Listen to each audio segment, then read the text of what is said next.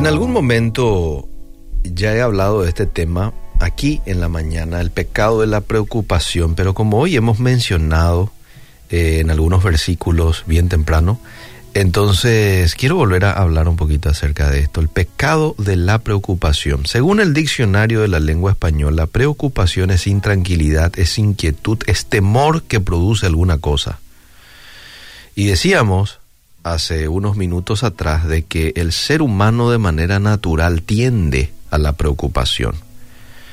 Otra cosa es administrar bien la preocupación, pero tener preocupación forma parte, forma parte del ser humano. Por eso Jesús en cierta ocasión, cuando estuvo con sus discípulos en el monte, les dijo, por tanto os digo, no os afanéis por vuestra vida, qué habéis de comer, qué habéis de beber, ni por vuestro cuerpo que habéis de vestir.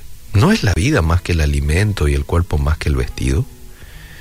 Y atender lo que dicen en algunos versículos más abajo, en el verso 32 del mismo capítulo 6, dice, porque los gentiles buscan todas estas cosas, pero vuestro Padre Celestial sabe que tenéis necesidad de todas estas cosas. ¿De qué cosas? Y lo que acaba de mencionar arriba, eh, lo que habéis de comer, lo que habéis de beber, por vuestro cuerpo que habéis de vestir. Dios sabe que tenemos necesidad de, de eso.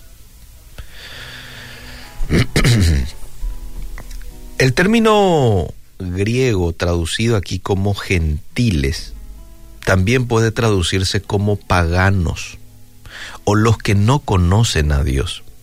Se refiere a gente sin Dios, gente sin Cristo. Los gentiles son consumidos buscando satisfacción material porque no conocen la provisión de Dios y no pueden reclamar su promesa de provisión de Dios.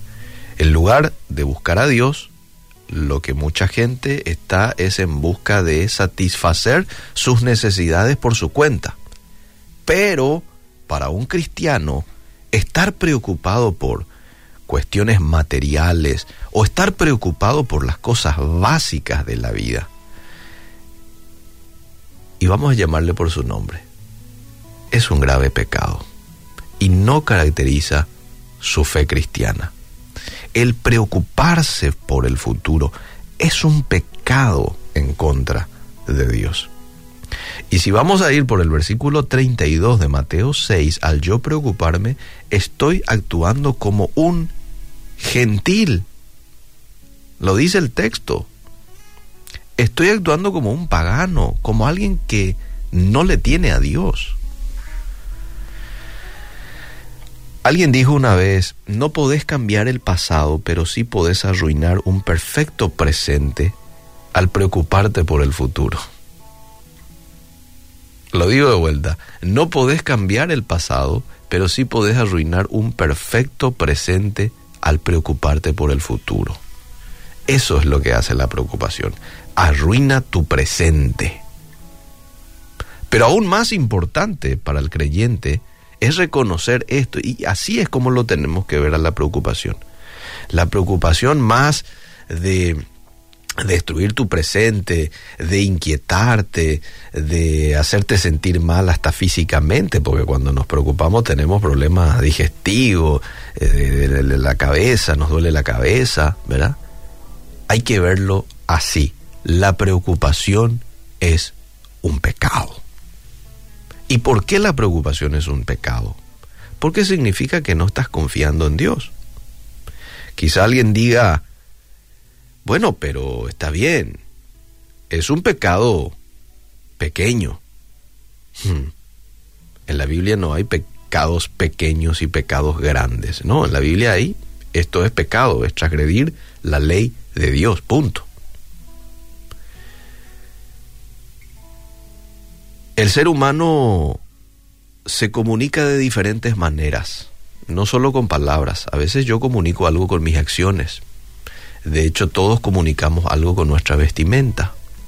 Mi llegada tardía a un lugar en donde me han citado para las 10 de la mañana, pero me voy llegando a las 10 y 15, estoy comunicando algo con esa llegada tardía. Ahora, cuando vos te preocupas, también estás comunicando algo.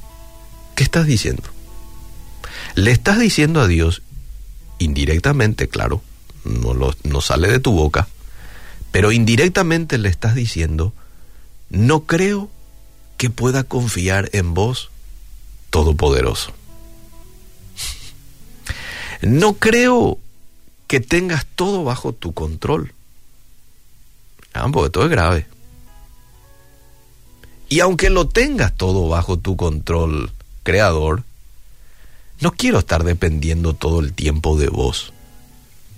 Yo quiero tener las cosas bajo mi control. Y me estreso porque hay muchas cosas que no lo voy a tener bajo mi control. Soy limitado. Y es precisamente cuando me preocupo, cuando no tengo las cosas bajo mi control. Entonces, esa es la comunicación que estamos dando cuando nos preocupamos. La preocupación es un golpe a la integridad de Dios y a su amor por vos.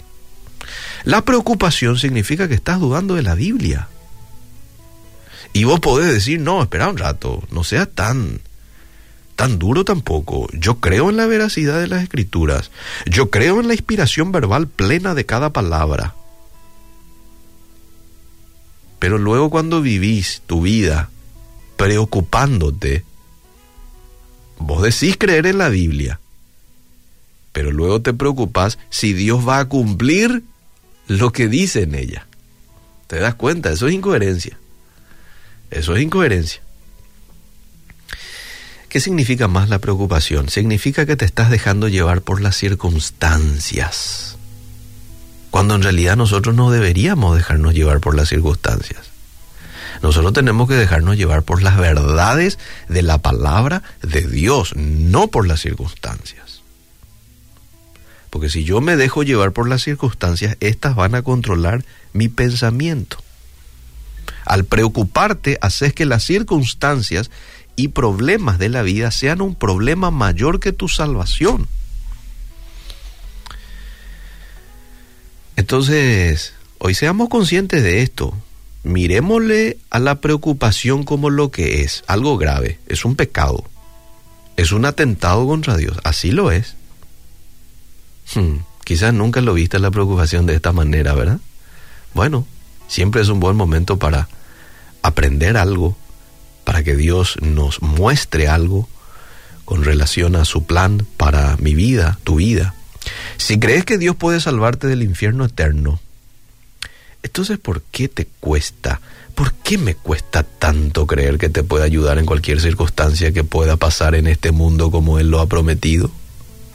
Estoy creyendo de que está inscribiendo mi nombre, Él, en el libro de la vida y me está dando un destino distinto al cual yo me estaba dirigiendo, al infierno. Mira lo que está haciendo Dios. ¿Y por qué no puedo creer que me puede proveer para pagar mi agua, mi luz, comprar mi alimento, vestir a mis hijos? Termino con esto. Si te preocupas, no estás confiando en tu Padre Celestial. Y si no estás confiando en Él, quizás es porque no le has conocido lo suficiente. Te toca estudiar la palabra de Dios, para que sepas quién Él es verdaderamente y cómo ha sido fiel al suplir las necesidades de su pueblo en el pasado. 40 años estuvo el pueblo de Israel en el desierto. 40, no les faltó nada. Dios le proveyó de agua, Dios le proveyó de ropa, Dios le proveyó de comida.